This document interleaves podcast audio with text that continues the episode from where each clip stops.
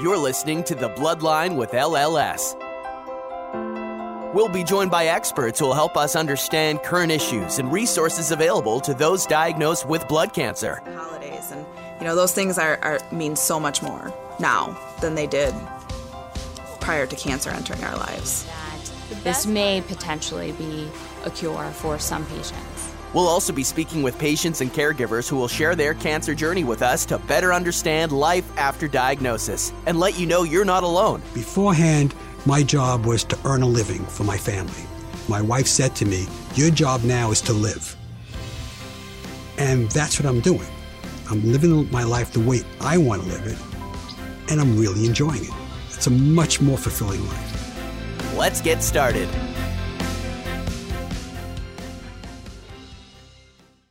Welcome to the Bloodline with LLS. I'm Alicia. And I'm Lizette. Thank you so much for joining us on this episode. Today we will be speaking with Dr. Jonathon B. Cohen. Dr. Cohen is an assistant professor in hematology and medical oncology at the Emory University School of Medicine. Dr. Cohen's research focus includes the clinical investigation of lymphoma, where he aims to identify prognostic markers and designs clinical trials with novel agents for patients with relapsed disease. Dr. Cohen is the clinical lead for implementation of CAR T therapy in lymphoma at Emory and also directs clinical trials involving cellular therapy in lymphoma patients. Thank you so much for joining us today, Dr. Cohen. Thank you so much. I'm glad to be here with both of you. Dr. Cohen, we're always interested in hearing what brought doctors to their field. What brought you to the field of medicine, specifically oncology? I was always very interested in science as a child, but I have to be honest, I never had one moment where I knew that medicine was exactly what I wanted to do. I enjoyed learning about biology, and when I got to college, I started down the pre med track and honestly became more excited. I find that a lot of people have the opposite experience where they are interested in medicine and they start some of the pre medicine requirements and find that it may not be for them or they may want to go down a different path. But I really enjoyed my chemistry and my organic chemistry classes. And by the time I got to medical school, I had met my wife, dating at the time, and her father is an oncologist, and both of us have had family members who have had cancer. And I had the opportunity to really get to know him and go to work with him at times. And I was really drawn to the field of oncology from an early time in my medical career. Uh, I really enjoy the fact that you get to know patients and their families quite well, that you really get to know them over a long period of time. And even in the unfortunate situations where patients may not have the outcome that you would like, it's a really great experience to be able to work with families through challenging times and really get to see them come together and help them manage whatever uh, symptoms or other issues that a patient may be dealing with. And so I find it to be an incredibly satisfying career. That's wonderful. It, it's always so interesting hearing. We had one doctor who said that he wanted to be an astronaut. We had another lady who was a director of an art gallery. So we love hearing what piques the interest of people and why they choose their field and do the great work that they do. So thank you for all that you're doing for your patients. Oh, absolutely. No, I enjoy it. I my wife and I joke that if I hadn't done this, I probably would have ended up doing something like meteorology. I've always been always been fascinated by the weather, but the truth is, it didn't take me long to realize that this is really where I wanted to be, and I couldn't see myself doing anything else.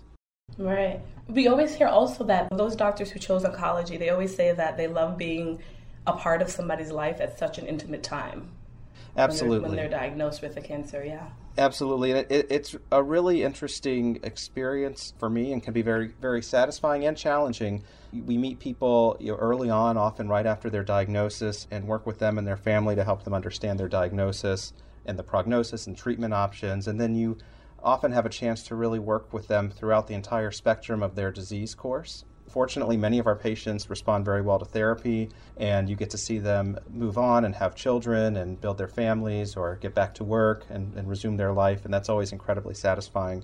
Some of my favorite visits with patients are those that are two or three years out, and we talk about exciting trips that they've had. And usually they, they're doing things that are a lot more exciting than I am, and it's just neat to hear about, about what they're doing with work or, or travel or or with their families or get to see them have you know get to know their grandchildren and so forth so it's it's very satisfying and it's an area where you really can make a big difference in the lives of patients Absolutely. That's wonderful. So, in today's episode, we're going to be speaking about CAR T. And there's so much buzz about or around chimeric antigen receptor T cell therapy, also known as CAR T cell therapy or CART. And we know that surgery, chemotherapy, and radiation therapy have been the foundation of cancer treatment.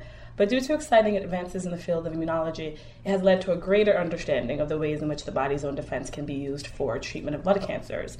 So, for those listening who may or may not be familiar with CAR T, what is it, and why are scientists excited about this option for treatment? CAR T is one of a number of new therapies that are either under development or now, fortunately, FDA approved that attack cancer in a new way. And so we've known for a long time that one of the ways that cancer grows in the body, especially hematologic malignancies like lymphoma, is that it evades the immune system.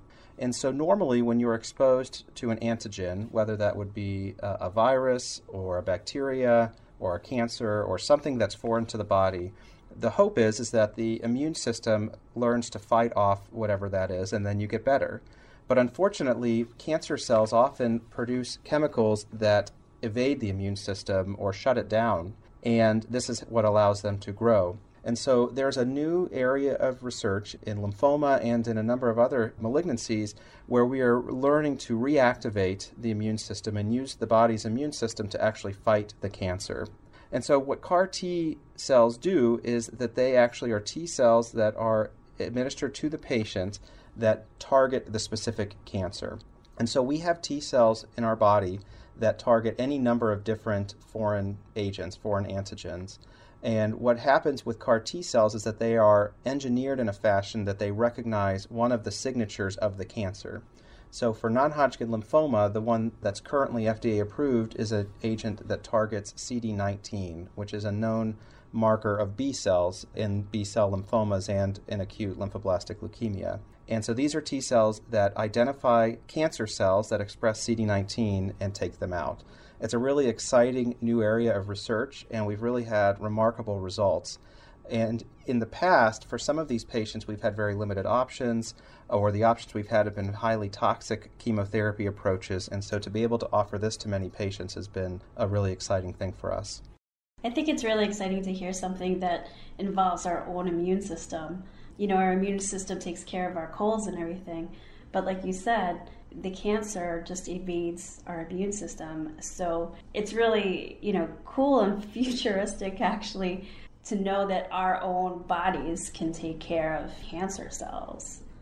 Right, absolutely. And, and the truth is, you're exactly right that it is your own body. And so the way that the CAR T cells are produced is that we actually collect cells from the patient themselves. And so they uh, go through a procedure called apheresis where we withdraw their T cells and then they're sent off and engineered in a fashion that allows them to target the cancer and then they're infused back through an IV infusion. So you truly are, in every sense of the word, using your own immune system to attack the cancer. And the other thing that's really exciting is that often these cells remain in the body and the, the, hope is is that in the long run if the cancer ever tries to start coming back that there will still be some residual cells that can reactivate and take out the cancer again. That's great no, that is awesome. And we actually encourage our listeners to be sure that they subscribe to our podcast so that they don't miss our other episodes about CART. We'll be talking about other factors and other variables regarding this process. On today's episode, we'll be speaking more so about the side effects of CAR T cell therapy. The first patient to receive CAR T therapy was treated in the US in 2011. And since then, several hundred people have received the treatment. Now, although, like you said, CAR T is a great option for many, there are side effects associated with it as well, and many are severe. What are those side effects of CAR T cell therapy? Like any therapy that we administer in oncology, there is great promise, but also, unfortunately, several toxicities and side effects that we have to monitor for. For most patients, the highest risk time is the first couple of weeks after administration of the CAR T cells. And there's a handful of now well described side effects or toxicities that we look for and that fortunately we're getting better at managing. One of the most severe toxicities is a syndrome called cytokine release syndrome or CRS. And what we think happens in this case is that when the T cells are reinfused into the patient, the immune system is activated, which is what we want. We want the immune system to be activated and take out the cancer, but sometimes it gets overactive to the point where it causes a systemic inflammatory reaction that actually looks a lot like an infectious syndrome called sepsis. And so, for any of you that may be familiar with sepsis or have heard about it, what happens in this setting is that patients develop high fevers, low blood pressures, high heart rate. Sometimes they can have difficulty breathing. And it really does look like the patient is having a severe infection. But we know in this case that more often than not, it's just a, a toxicity of the CAR T cell infusion. This can be or is a life threatening side effect. Patients often have to go to the intensive care unit and require significant intensive care, including ventilatory support and other medications to support their blood pressure. But fortunately, we now have medications that are approved that can counter this and are typically very effective in shutting this process down within even a few hours of administering the medicine. And so any center that administers CAR T is required to also have tocilizumab, which is the uh, therapy that we use to treat CRS. They're required to have that on hand. And we spend a lot of time training our staff, our ICU team, our emergency department, and really anybody else who may come in contact with these patients. Uh, in the first couple weeks after the infusion, they're trained to recognize the signs of CRS and to intervene quickly. Because of CRS being the most prevalent adverse effect, the FDA requires hospitals that use CAR T have staff certified and trained to recognize and manage CRS. That's exactly right. So, any center that is going to be approved to administer CAR T cell therapy, both through the FDA approved product or on clinical trial, is required to have ready access to tocilizumab. And unfortunately, in medicine, emergencies like this often don't happen at 3 o'clock in the afternoon on a Wednesday. It's usually in the middle of the night on a Saturday night. And so we really take a lot of steps to make sure that night or day, weekend, holiday, or any time, if there's a patient receiving CAR T cells in the hospital, that the tocilizumab is available and that everybody knows where it is so that it can be administered within minutes if needed.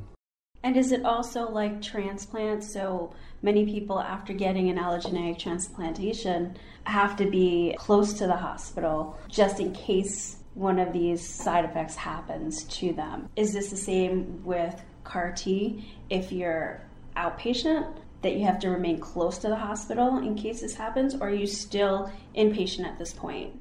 So every center handles this a little bit differently, but in general, you're exactly right that any, regardless of where you're being treated, the expectation is that you are close enough to the center that's treating you that you could be back at that center within minutes. And so we require our patients to be within 30 minutes of our center as a condition of being able to be treated. And if they don't live that close, then we help them make arrangements for housing.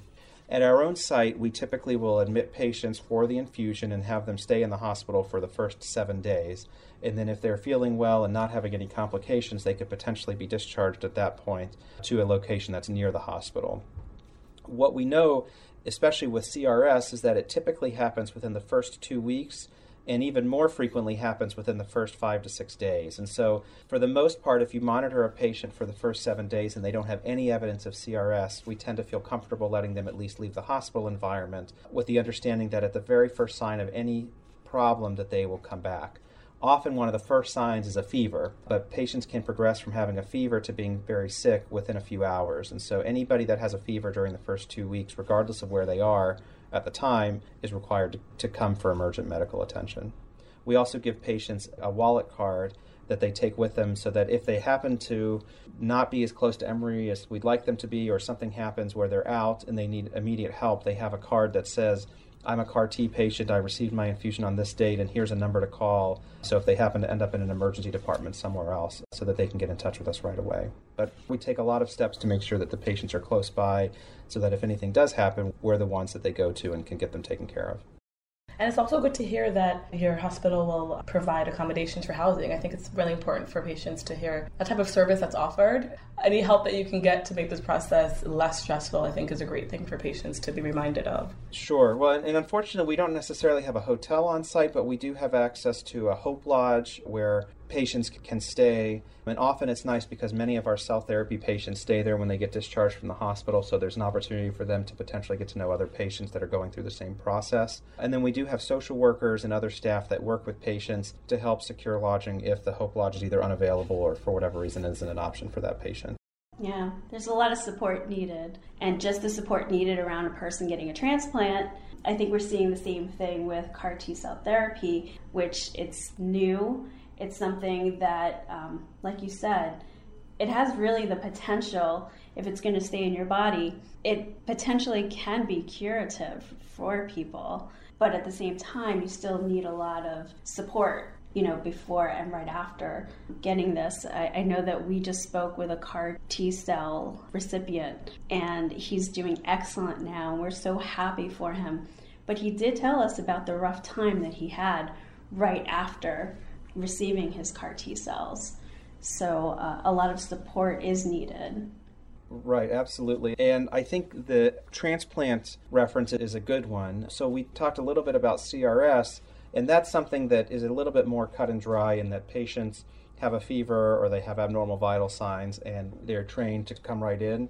But one of the other toxicities that can develop is neurologic toxicity. And sometimes this can actually be subtle at the beginning. And so we truly rely on the patients, and not only them, but their family members and caregivers, to be very vigilant about identifying some of the more subtle neurologic toxicities that can potentially lead to more severe side effects. And so we train the caregivers to be on the lookout for any sort of unusual behaviors or unusual speech. And in fact, we often will have them administer questionnaires on a daily basis and other do other more formal assessments each day to make sure that the patient isn't having the development of symptoms because again this can sometimes be a little bit more subtle and somebody that doesn't know the patient as well may not recognize that something's going on. One example, we had somebody who was an engineer who was going through CAR T cell and looked well, and, and to talk with them, you wouldn't know anything. But their family noted that they were having a lot of difficulty with math, in simple math that normally would not be a, a problem for them.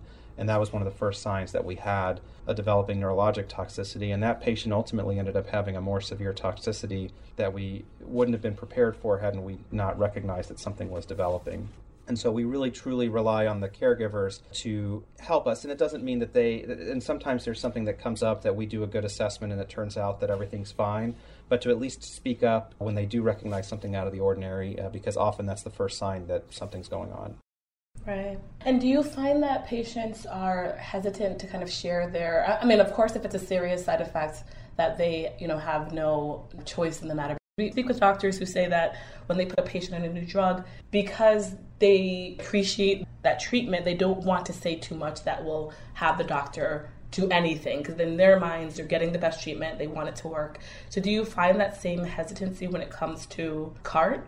Sometimes we do. You know, one of the differences with this particular therapy is that it's at least right now it's administered one time and so there's not necessarily the question of well do we need to continue it or what are we going to do there? Sometimes though the patients don't pick up on it or they try to explain it away and just say oh well maybe i was tired or i just got confused for a minute. And so that's why we also do rely on more formal objective assessments uh, because you also don't want to have a situation, you know, where maybe a, a loved one says, I, am really worried that they're not quite themselves," and the patient says, "Though no, I'm I'm actually doing fine," and then you don't want to ha- cause tension or something along those lines. And so the way we often handle a scenario like that is just to have a member of the staff who knows the patient well, you know, do an additional assessment to see if there have been any changes and these are assessments that we do frequently, and so you can actually track how a patient is doing and if there's been any changes from the day before or even from a few hours before.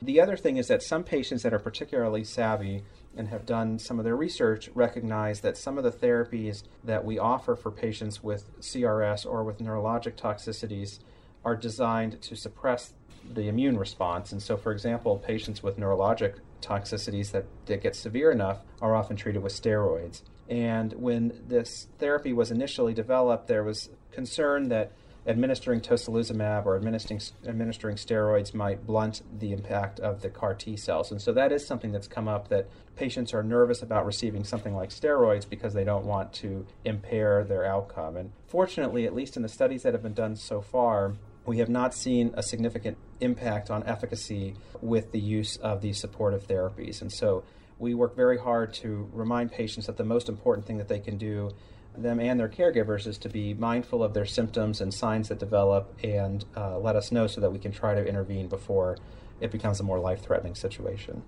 Now, can these neurologic toxicities be permanent, or is it something that with time will gradually get better?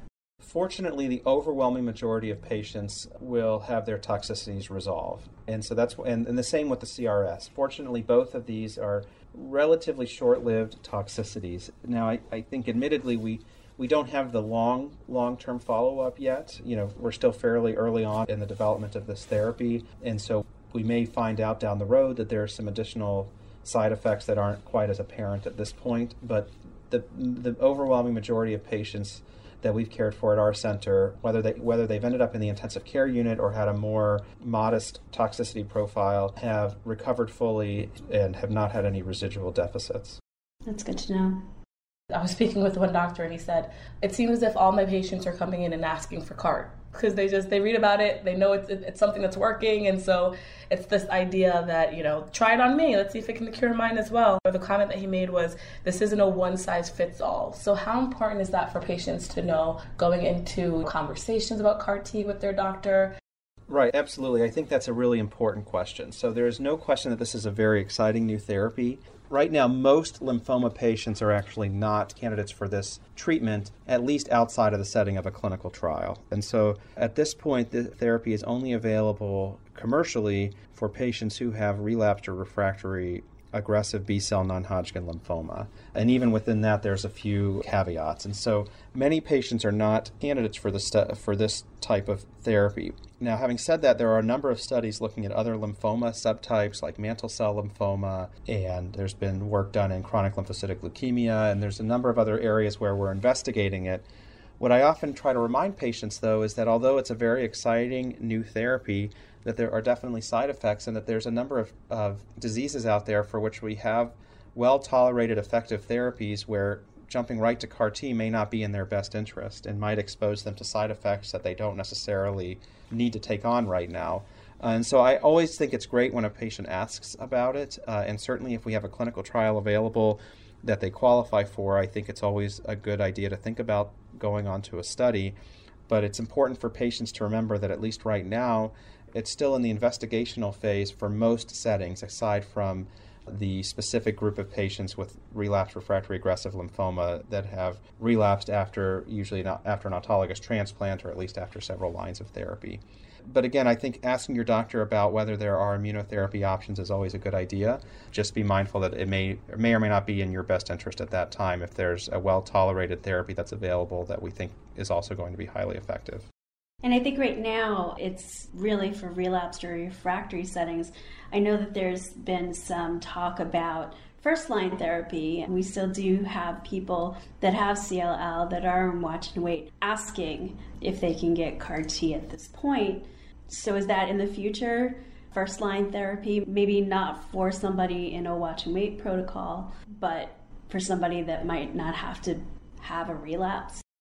So I think that's a great question, and, and, certainly is at the top of a lot of people's minds. I think that we would love to have a scenario where somebody has a B cell malignancy or any malignancy for that matter, and be able to administer an immune based therapy to them and feel comfortable that it's going to eradicate the disease and they may not need any additional treatment. I think we're probably still a little ways away from that scenario. And again, you know, I would point out that these therapies are not without side effects, and that we, to be honest, we still don't fully understand some of the long term side effects.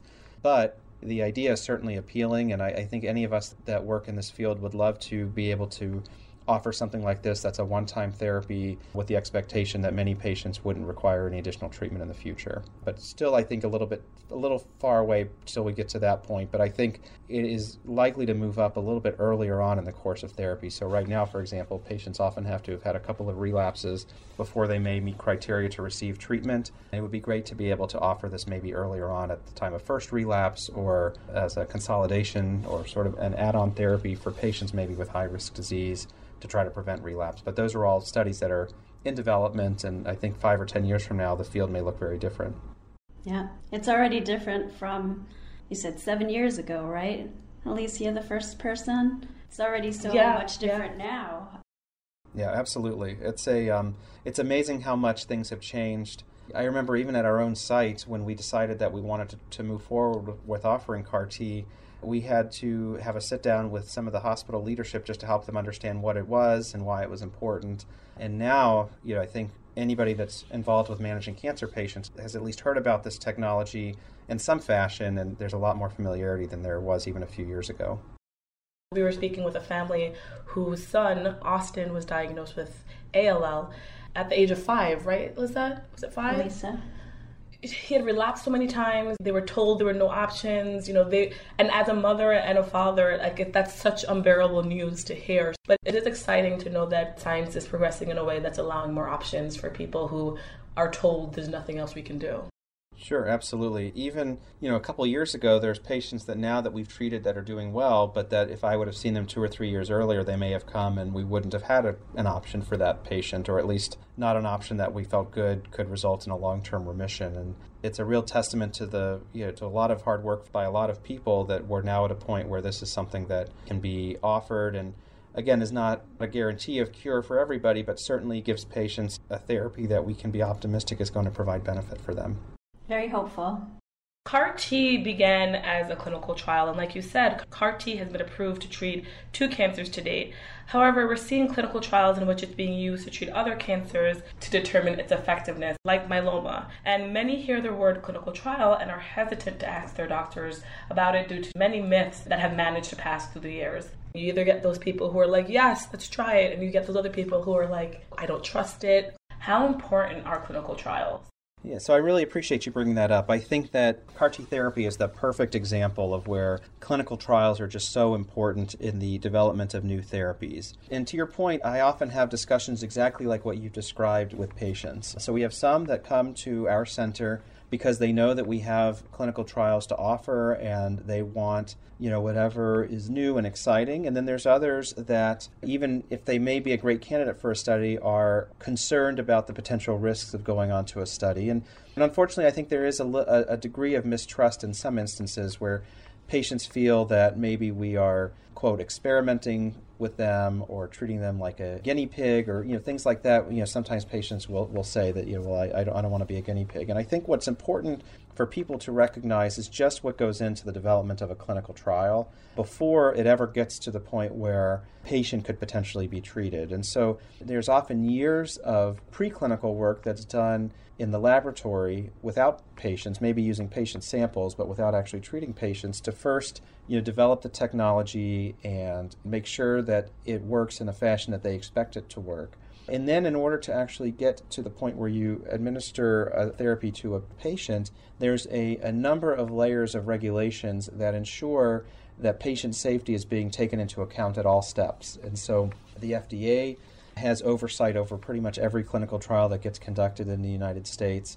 And then each institution has something called the Institutional Review Board, or the IRB, which reviews every single therapeutic protocol to make sure that patient safety is being considered and that it's an appropriate study to do. And I can tell you, as somebody that writes studies, that there may be scenarios where you initially want to incorporate a, a treatment or some particular assessment into a study, and maybe at the time that you're developing it, it seems reasonable, but then when you have sort of a multidisciplinary group like an IRB that includes often patients, and physicians and scientists from around the institution, they may look at it and say, you know what, it, it doesn't really make sense to do that in that situation because I'm, they're concerned about it being a potential issue for patient safety. And so then we work together to figure out how can we answer that question in a safer fashion. And so there's a number of times that clinical trial protocol goes through this sort of oversight before it ever gets to patients. And then during the conduct of a clinical trial, we are monitored very closely by a number of different agencies to ensure that we're adhering to the protocol in the right fashion.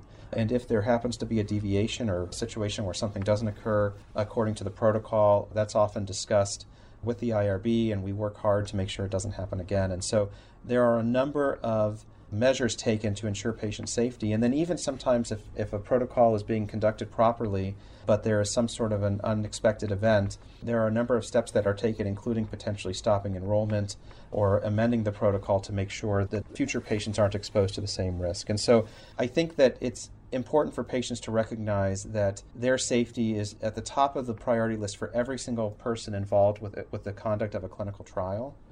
Uh, and then beyond that, I think it's important that patients recognize that this is really how the new therapies are developed, and pretty much every therapy that is FDA approved for use in the treatment of cancer patients has to go through a clinical trial process. And this is often a, a way that patients, in a very controlled, monitored environment, can have access to some of the most exciting new therapies for their disease.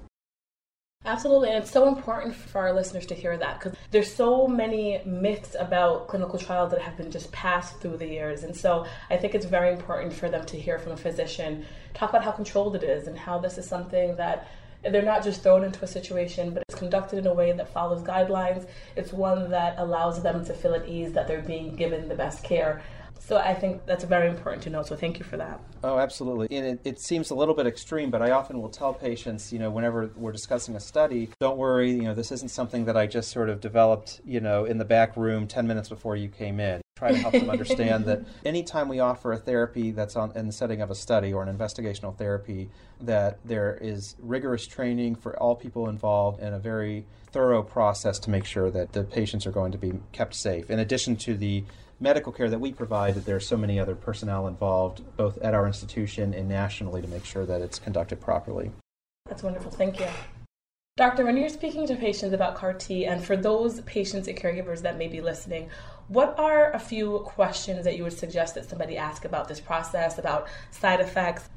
So I think it's really important for patients to have a good sense of how the process works at that individual institution. And so there are a number of different ways that it can be set up. So sometimes most of the therapy is done as an outpatient, sometimes it's done as an inpatient. Sometimes patients have to stay in the hospital for seven days, sometimes it's longer, sometimes it's shorter. I think having a realistic understanding of what the what it's going to actually look like so that they can start to make plans for when they may need a caregiver to be present, how long it may take between that initial consultation when they may decide to move forward and the actual apheresis and then subsequent treatment. These are all things that we try to address at the time of the initial visit because certainly the decision to use CAR T from the medical standpoint and from the standpoint of the disease is one thing, you know, deciding that that's the right treatment. But the other thing that I think is equally important is helping patients understand, well, what does that actually mean for me and for my life? So you know, we, we're in Atlanta, and so many of our patients come up from South Georgia or from some of the neighboring states. And for them, it's really important that they know early on what is going to be involved, when will I need to be in Atlanta, how long will I need to be there, where, where will I stay, those types of things. So we try to get that process started early on. I think the other thing that's important for patients to talk to their doctor about is sort of what the follow up is going to look like and what they expect may be some of the long term issues that they'll need to deal with even after they leave our site. And so, one such example is that many patients will have low antibody levels. So, when the CAR T cells target CD19, it can also take out the normal cells that ultimately grow up to develop to, produce antibodies. And so some patients will need to have antibody infusions for potentially months or even years afterwards. And that's typically done something that can be done locally. But these are things that it's important to start thinking about early on to make sure, for example, that you have an oncologist locally that you can work with and that you have the support you need in your own community to potentially be able to handle any of these types of things that come up. And then the last thing I think that is always important is that although CAR T is very exciting, I think it's always a good idea to talk with your doctor about what else is available. Are there other clinical trials that may be available? Are there other therapies that may not be immunotherapies or may be a different type of immunotherapy that may actually be a better option for one reason or another for you as opposed to CAR T? And so just because CAR T is one option doesn't always mean that it's the best option. And so I always try to have a discussion with my patients even those that come specifically for CAR T, to try to help them understand why is CAR T most appropriate for them and what, what other options have we considered before we make a decision. That's great advice. Thank you so much. Well, thanks so much for joining us on today's episode, Dr. Cohen. It is our hope that the more that is learned about CAR T through incredible work from researchers like yourself, it will allow for toxicities to be anticipated and manageable, allowing for improved quality and universal benefit. We'd also like to thank Celgene, Kite, and Novartis for their support of this episode. And for those who would like to read more about CAR T cell therapy and clinical trials and other disease specific resources, you can visit www.lls.org forward slash booklets and download and print our booklets free of charge, as well as a one page document we have that outlines the entire process of CAR T. So thank you again, Dr. Cohen. You shared such great information. We know our listeners will benefit from it as well. No, absolutely. It's my pleasure. And I appreciate the opportunity to speak with you about this really exciting and important topic. Thank you. Thanks for listening to The Bloodline with LLS. We can be found on iTunes and other great podcatchers. You can subscribe at www.thebloodline.org. Be sure to check out our archive section on our website for previous podcasts. Be sure to rate and review us on iTunes. Keep up with LLS by following us on Twitter at LLSUSA and Facebook at the Leukemia and Lymphoma Society. Until next time.